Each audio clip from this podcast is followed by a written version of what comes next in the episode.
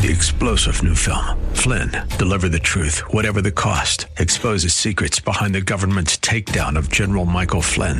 Flynn knew what the intel world had been up to. He ordered the first audit of the use of contractors. This set off alarm bells. He told the truth. He was the most dangerous person for Donald Trump to hire. They had to get rid of Flynn. Flynn, deliver the truth, whatever the cost. Available now. Watch it today. Go to salemnow.com. Salemnow.com. Pastor Keith Crosby of Hillside Church. Once a month, we celebrate the Lord's passion, and his resurrection, and his return. Now, that brings us to question number 11 How do we practice communion? And what I mean by this is open or closed. There are some groups who say if you're not a part of our group, our sect, you cannot participate in the Lord's table at our church. That's a closed communion. We here at Hillside practice open communion because it's the Lord's table, not Hillside's table. I can see the promised land, though there's pain within the plan. There is victory in the end. Your love is my battle cry, the anthem for all my life. Every giant will fall, the mountains will move, every chain of the past you've broken into. All the fear of the lies, we're singing the truth that nothing is impossible with you. Oh.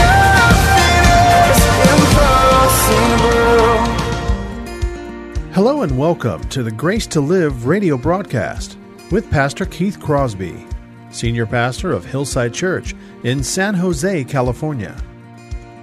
We are so delighted that you've chosen to spend time with us today studying God's Word. And as we always do, we would encourage you to follow along with us in your Bibles if you can.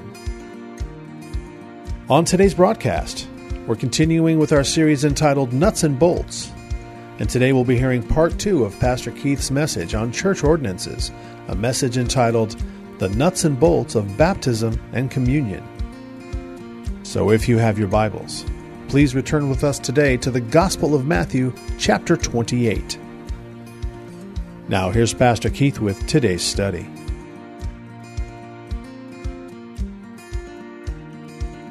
That's why at this church we practice believers' baptism. Don't miss the sequence there. Tell them about Jesus, baptize them, train them.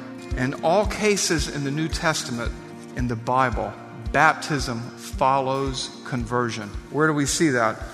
Look at Acts chapter 2, verses 41 and 42. Those who accepted his message were baptized, and about 3,000 souls were added to the number that day.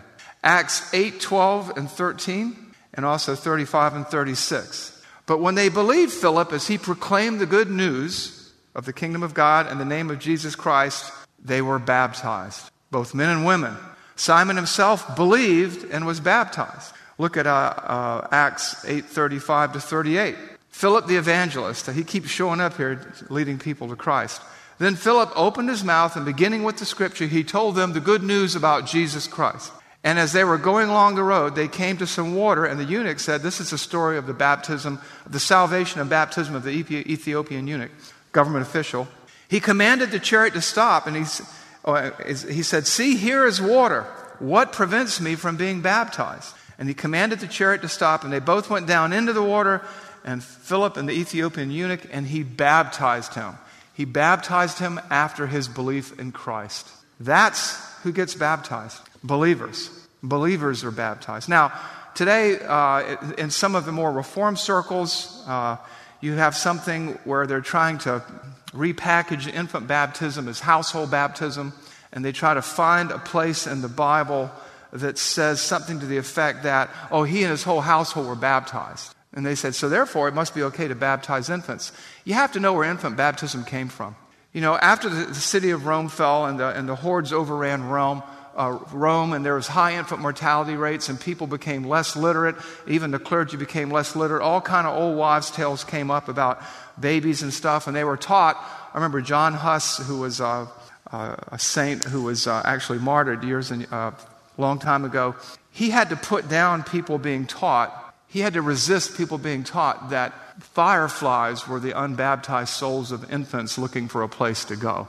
And it's in that backdrop that infant baptism came into being. Out of kind of an ignorance, it got it, it was sort of absorbed into the church and things like that. And you had things like limbo, which everybody's embarrassed about today in some circles, and rightly so. And, but the bottom line is there is no such thing as infant baptism. It, there, it, it's never found anywhere in the Bible. It's tradition, and some traditions aren't good tradition. And then you find people trying to say, well, it's household baptism. But let's look at that. Let's look at a household baptism in the New Testament. Acts 16 30 to 35. The Philippian jailer, we know the story. Paul was in jail. He leads this man to Christ. It says, Then he brought them out and said, Sirs, what must I do to be saved? And they said, Believe in the Lord Jesus, and you will be saved, you and your whole household. So he's saying, You and your whole household believe in the Lord Jesus, and you will be saved. He's not saying, If you are saved, your whole household will be saved. No one would make that kind of argument, right? And it says in verse 32 And they spoke the word of the Lord to him, and all who were in his house. And he took them the same hour of the night and washed their wounds. And he, and he was baptized at once, he and his all, all his whole family. Then he brought them up into his house and set food before them, and they rejoiced with his entire household that he had believed in God. The whole household came to Christ, and the whole household was baptized. It's not this guy got saved, and everybody in his house was baptized, including bambinas and bambinos. Okay? That's not, you can't make that case here. And in every case in the New Testament, baptism follows conversion. And so we baptize only believers here. We do not recognize a baptism of an unbeliever. All right? Goes back to Matthew 28 18 through 20. Go make disciples, baptize those disciples in the name of the Father, in the name of the Son, in the name of the Holy Spirit, and then train them. Can you imagine training an infant? I mean, really? It, and that does come later when they get a little older, but it's not that kind of training, right?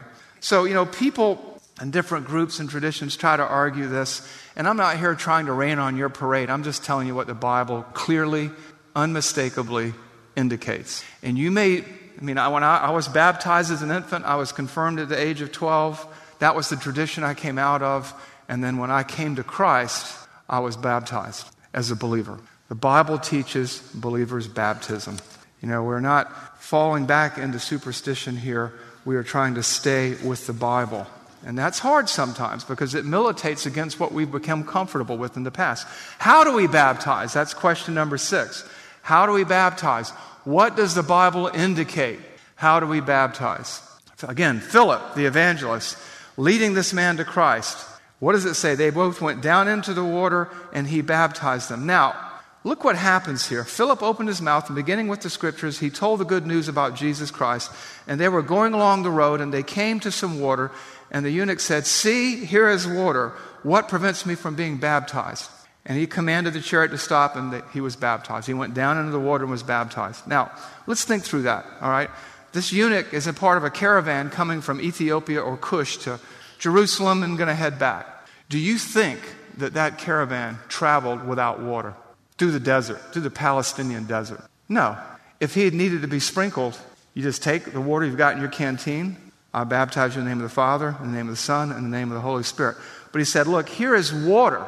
Boom. There's a body of water. Let's go. What keeps me from being baptized? What's going on here? He's going down into the water so he can be put under the water, buried with Christ in baptism, raised to walk in newness of life. You can't get away from that. Look at Matthew 3 16 and 17, Jesus' own baptism. And when Jesus was baptized, immediately he went up from the water. And behold, the heavens were open for, to him. Now, it doesn't, he's not leaving the water, he's standing there. And the heavens are open, and John the Baptist saw the Spirit of God descending on him like a dove and coming to rest on him. And the crowd heard this loud voice This is my beloved Son, in whom I am well pleased. Jesus was baptized by immersion. Every instance in the, in the New Testament, there's always much water there. John 3.23. John, John the Baptist, was baptizing in Aenon because there was much water there. Why do you need a pile of water? If, you, if any of you have been to Europe and you've seen the old basilicas, you, re- you realize that Ambrose baptized Augustine by immersion, right? Well, what happened is there was a loss of biblical literacy. There was a spreading of superstition, and people were baptizing babies, hoping that that would keep those little fireflies from being lost.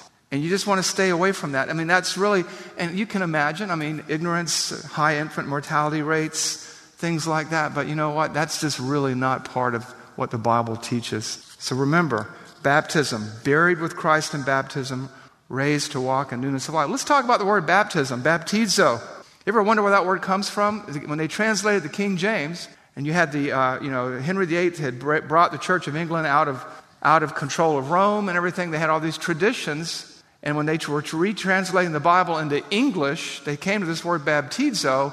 And you know what? They just didn't want to deal with it. So they just tra- transliterated it into an English word. They anglicized it baptism. If you were to look up bapti- baptizo, it's used in accordance with the sinking of ships in secular Greek literature. It's used in accordance with drownings in secular Greek literature. And in, and in the New Testament, it speaks to people being baptized by immersion, buried with Christ in baptism, raised to walk in newness of life. It shows up 80 times in the New Testament. It always has to do with that. The word sprinkle is rantizo. That's a whole different word. And it's in the Greek language. Baptism meant to be sprinkled. They would have used the word rantizo. It shows up four times in the New Testament. Hebrews 9.13, Hebrews 9.19, Hebrews 9.21, Hebrews 10.22. Hebrews 9.13, for it is the blood of goats and bulls and the sprinkling of defiled persons in the ashes of a heifer. Hebrews 9.21, in the same way he sprinkled the blood on both the tent and the vessels. Two different words, two different meanings, two different rituals. So, number seven, why should we be baptized? Why should we be baptized? What's the big deal? Well, Christ was baptized, right? And as our Messiah and our Savior, he was our substitute and example. Matthew 3:13 through 17, I won't read the whole thing for the interest of time, but Jesus came to be baptized by John in the Jordan. Jesus was baptized. Why should we be baptized? I'll give you a second reason. Jesus commanded it. Matthew 28 19. Go therefore, make disciples of all nations, baptizing in the name of the Father and the Son and the Holy Spirit, teaching them to observe all I've commanded. That's a command. Christ was baptized, He commanded it, He called for us to baptize. His followers, His followers observed it. They practiced baptism. You see that in Acts 2:40, 241. Acts 2:41. So then those who received his word were baptized. That's why we do it. Christ commanded it, his followers observed it. And what did Jesus say in John 14, 15? If you love me, you'll keep my commandments. And he said, baptize. And so we do. We do it. It's a reenactment of the gospel. Christ was buried and Christ rose again. We are buried with him in baptism, raised to walk in newness of life. Question number eight has to deal with communion or the Lord's table. Lots of different names for it communion, the Lord's table, the break, breaking of bread, or whether you're a Brethren person or a Baptist person or whatever kind of person you are, different names describe the same thing. What is the ordinance of communion? It is a symbol. It is a symbol. It is not. It is not the body and blood of Jesus Christ. It is not that. It doesn't do anything magical, okay? What we practice here is different from what some people call the Eucharist. The Eucharist is a resacrificing of Christ again and again and again and again. And we know that in Hebrews it says he paid the once and for all sacrifice. Once we are saved, we do not maintain our salvation by sacraments. That is, that's, we don't do that, okay? We are saved. We are secure in Christ. Where do we find this symbolic nature?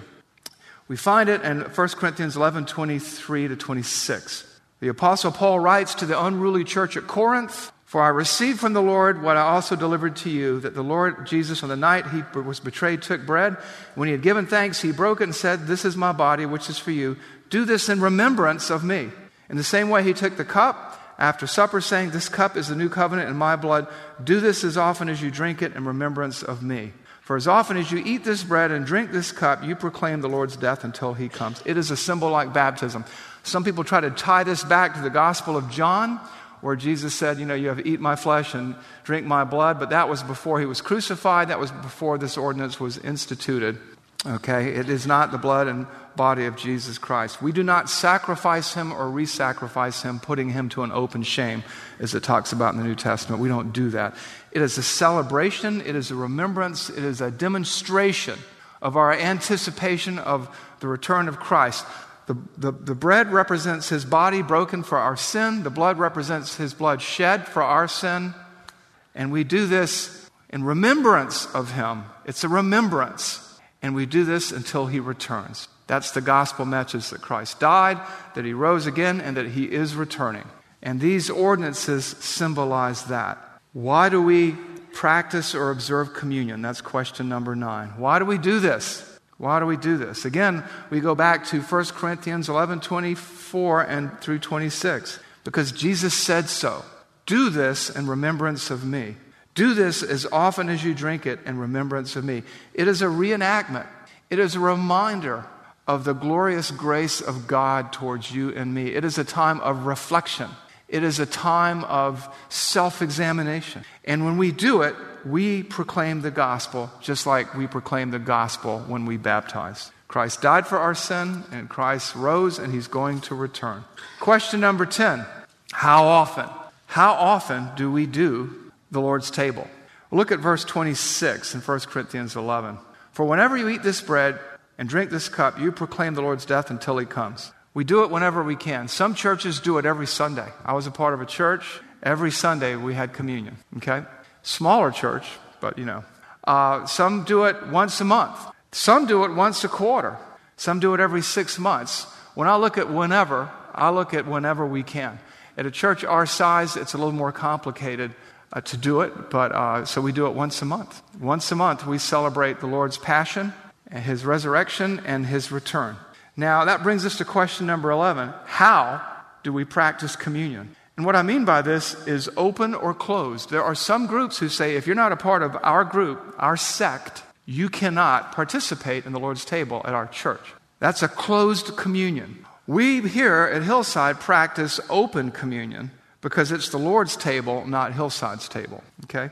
Now, I understand why some groups want to be careful. You do want to be careful because those who partake unworthily do themselves great harm. They set a poor example for others as well.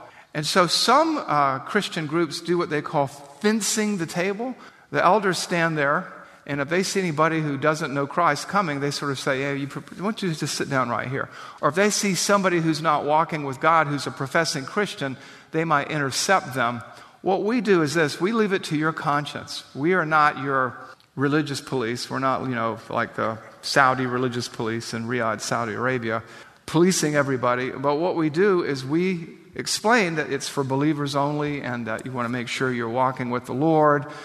You know, and so we, we try to be careful, but we don't, we don't stop people. You know, so that brings us to question number 12. So who partakes in communion? Who partakes?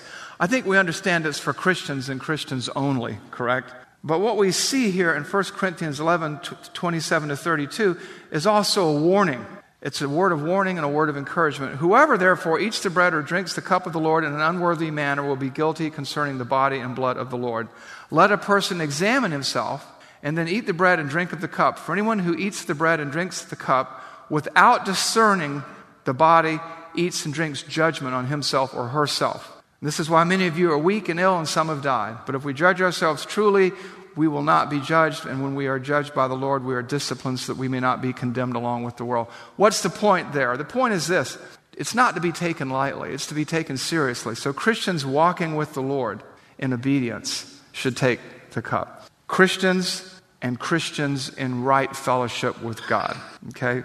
So we just want to be careful, which brings us to what I would call children. What about children? Number 12. What about children? A lot of times you see parents trying to train their children, raise them up in the, in the admonition of the Lord, and you'll see them with a very, very young child, encouraging them to take communion. And my advice there is this be careful. Be careful. I'm not saying don't do it, I'm not saying do it. Because there are children who come to Christ at four or five, and they come to Christ for real. They understand that they were sinners, and they may understand what the Lord's table is all about. But the typical four or five year old uh, doesn't really engage in introspection very often, unless it's how to get even with his brother or sister, right? or, you know, or, or the, and so you just want to be careful because of verse 29. For anyone who eats and drinks without discerning the body eats or drinks judgment on himself. And I'm not telling you not to let your children partake of communion. I'm just saying, A, make sure they're truly a believer. A lot of times we are hung up in decisionism and we say, Johnny or, or, or, or Martha, you want to go to heaven, don't you? You love mommy and daddy, don't you? Mommy and daddy love Jesus. Do you love Jesus? Do you want to ask Jesus into your heart? Do you know what I'm talking about? You're not really, you know. So you want to be careful. And then on the other hand, I know people who came to Christ at five, and man, it was the real deal. So I just say this be careful. We talk about children, just be careful. And so those are our 13 questions. So, what are your takeaways today? What do I want you to leave here understanding? Well, understand that I can, in fact, preach a 13 point sermon in one setting, but that's just, okay, that's just, just, just so you're, in case you were doubting. But anyway, the other thing is this the ordinances are established by Christ, not the church, okay? It's not tradition, it's the Bible. They were taught by the apostles, they were practiced by the early church, and there are only two of them. They're just two ordinances. Marriage is not an ordinance, confession is not an ordinance. Those things are traditions. The ordinances are for believers only. We want to understand that. They're not for everyone. Why? Because they're acts of obedience, which are, and what we know about obedience is obedience is an act of worship. Everything we say, think, and do is worship. And we worship God faithfully, we, we do it obediently. So it's not for everyone. And it's a reenactment, it's a reenactment of the gospel. And it's motivated by a loyal love for God. It doesn't save us. Baptism doesn't wash away sins. Lord's table doesn't do anything magical to us, there's nothing mystical about it. They are just symbols of what God has done for us, and we observe them out of a loyal love, devotion, and dedication to God. And I want you to understand that we do this until Christ returns. This is something that will go on until he returns. So, what do I want you to do today? Number one, if you've misunderstood baptism, I want you to reconsider your position in light of the scriptures here. And regardless of your old tradition or my old tradition, I want you to check and see if your tradition lines up with the testimony of Scripture. And if it doesn't, I'd like you to reconsider your tradition. The second thing I'd like you to do is to joyfully participate in communion. Communion is, is both a, a very grave event, but it's a joyful event because it reminds us that Christ has purchased our salvation with his body that was broken for our sin and his blood that was shed on our account. And three, if, like me, you were baptized as an infant, I'd like you to reconsider and consider being baptized as a believer. Because that's really one of the first acts of obedience that a Christian does. He stands before, or she stands before a group of people, acknowledges their salvation through Christ, and then their commencement ceremony is their baptismal ceremony. We will have a baptism class in a couple of weeks. Now, I understand that this may make some folks uncomfortable this is not an easy message to teach or preach. I know that there are some who, who encourage kind of a laissez faire, live and let live kind of thing. There are churches in our denomination that do that, but we don't do that here. We just don't. We try to stick with the Bible, and where it makes us uncomfortable, it makes us uncomfortable, you know. I remember uh, my wife, she was baptized when she was six. She came to Christ when she was 27 and she was baptized in her 30s, and her parents, good, good Southern Baptists, were like, what, what, what was that back in our church? Well, I wasn't a believer. I just did it for you. That was a hard thing to do, and it really rocked the family. I'm not trying to make life difficult for you. We're just trying to honor God as sinful, broken human beings to the best of our fallen ability, guided by the Word of God, empowered, aided, and abetted by the Holy Spirit. So just think about what you've heard today.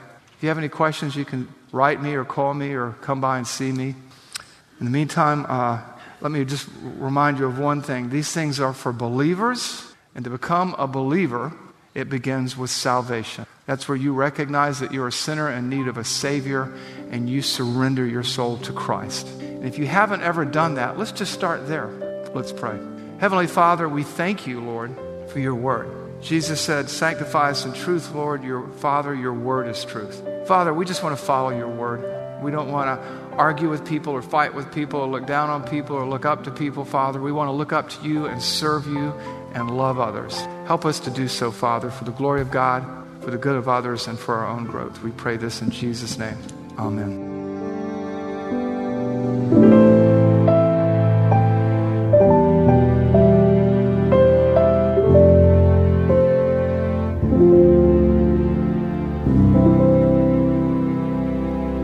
Pastor Keith Crosby on today's edition of Grace to Live.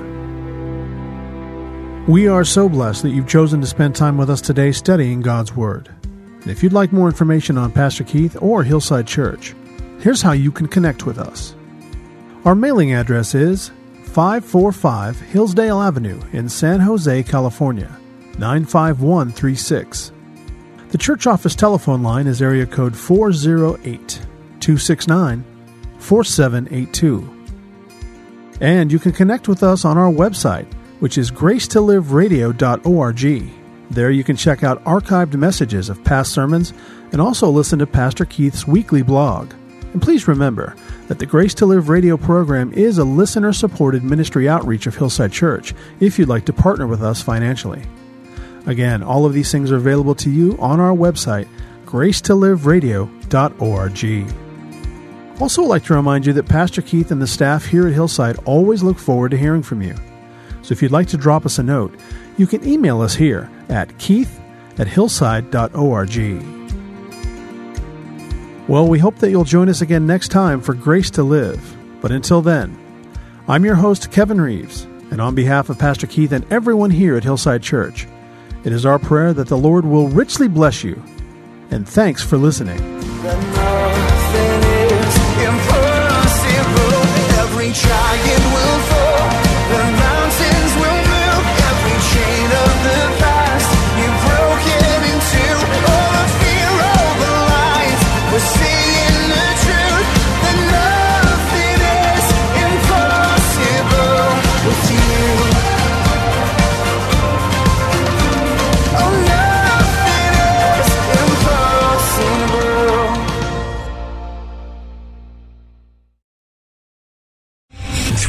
General Michael J. Flynn, head of the Pentagon Intelligence Agency, knew all the government's dirty secrets. He was one of the most respected generals in the military. Flynn knew what the intel world had been up to. He understood its funding. He ordered the first audit of the use of contractors. This set off alarm bells.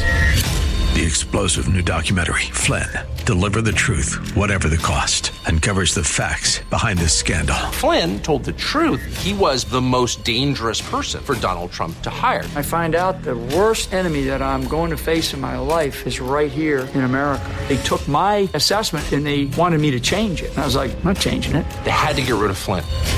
With in depth interviews, archival footage, and never before seen personal records of the man behind the headlines. I just felt like I was drowning. Flynn, deliver the truth, whatever the cost. Available now. Watch it today. Go to salemnow.com. Salemnow.com.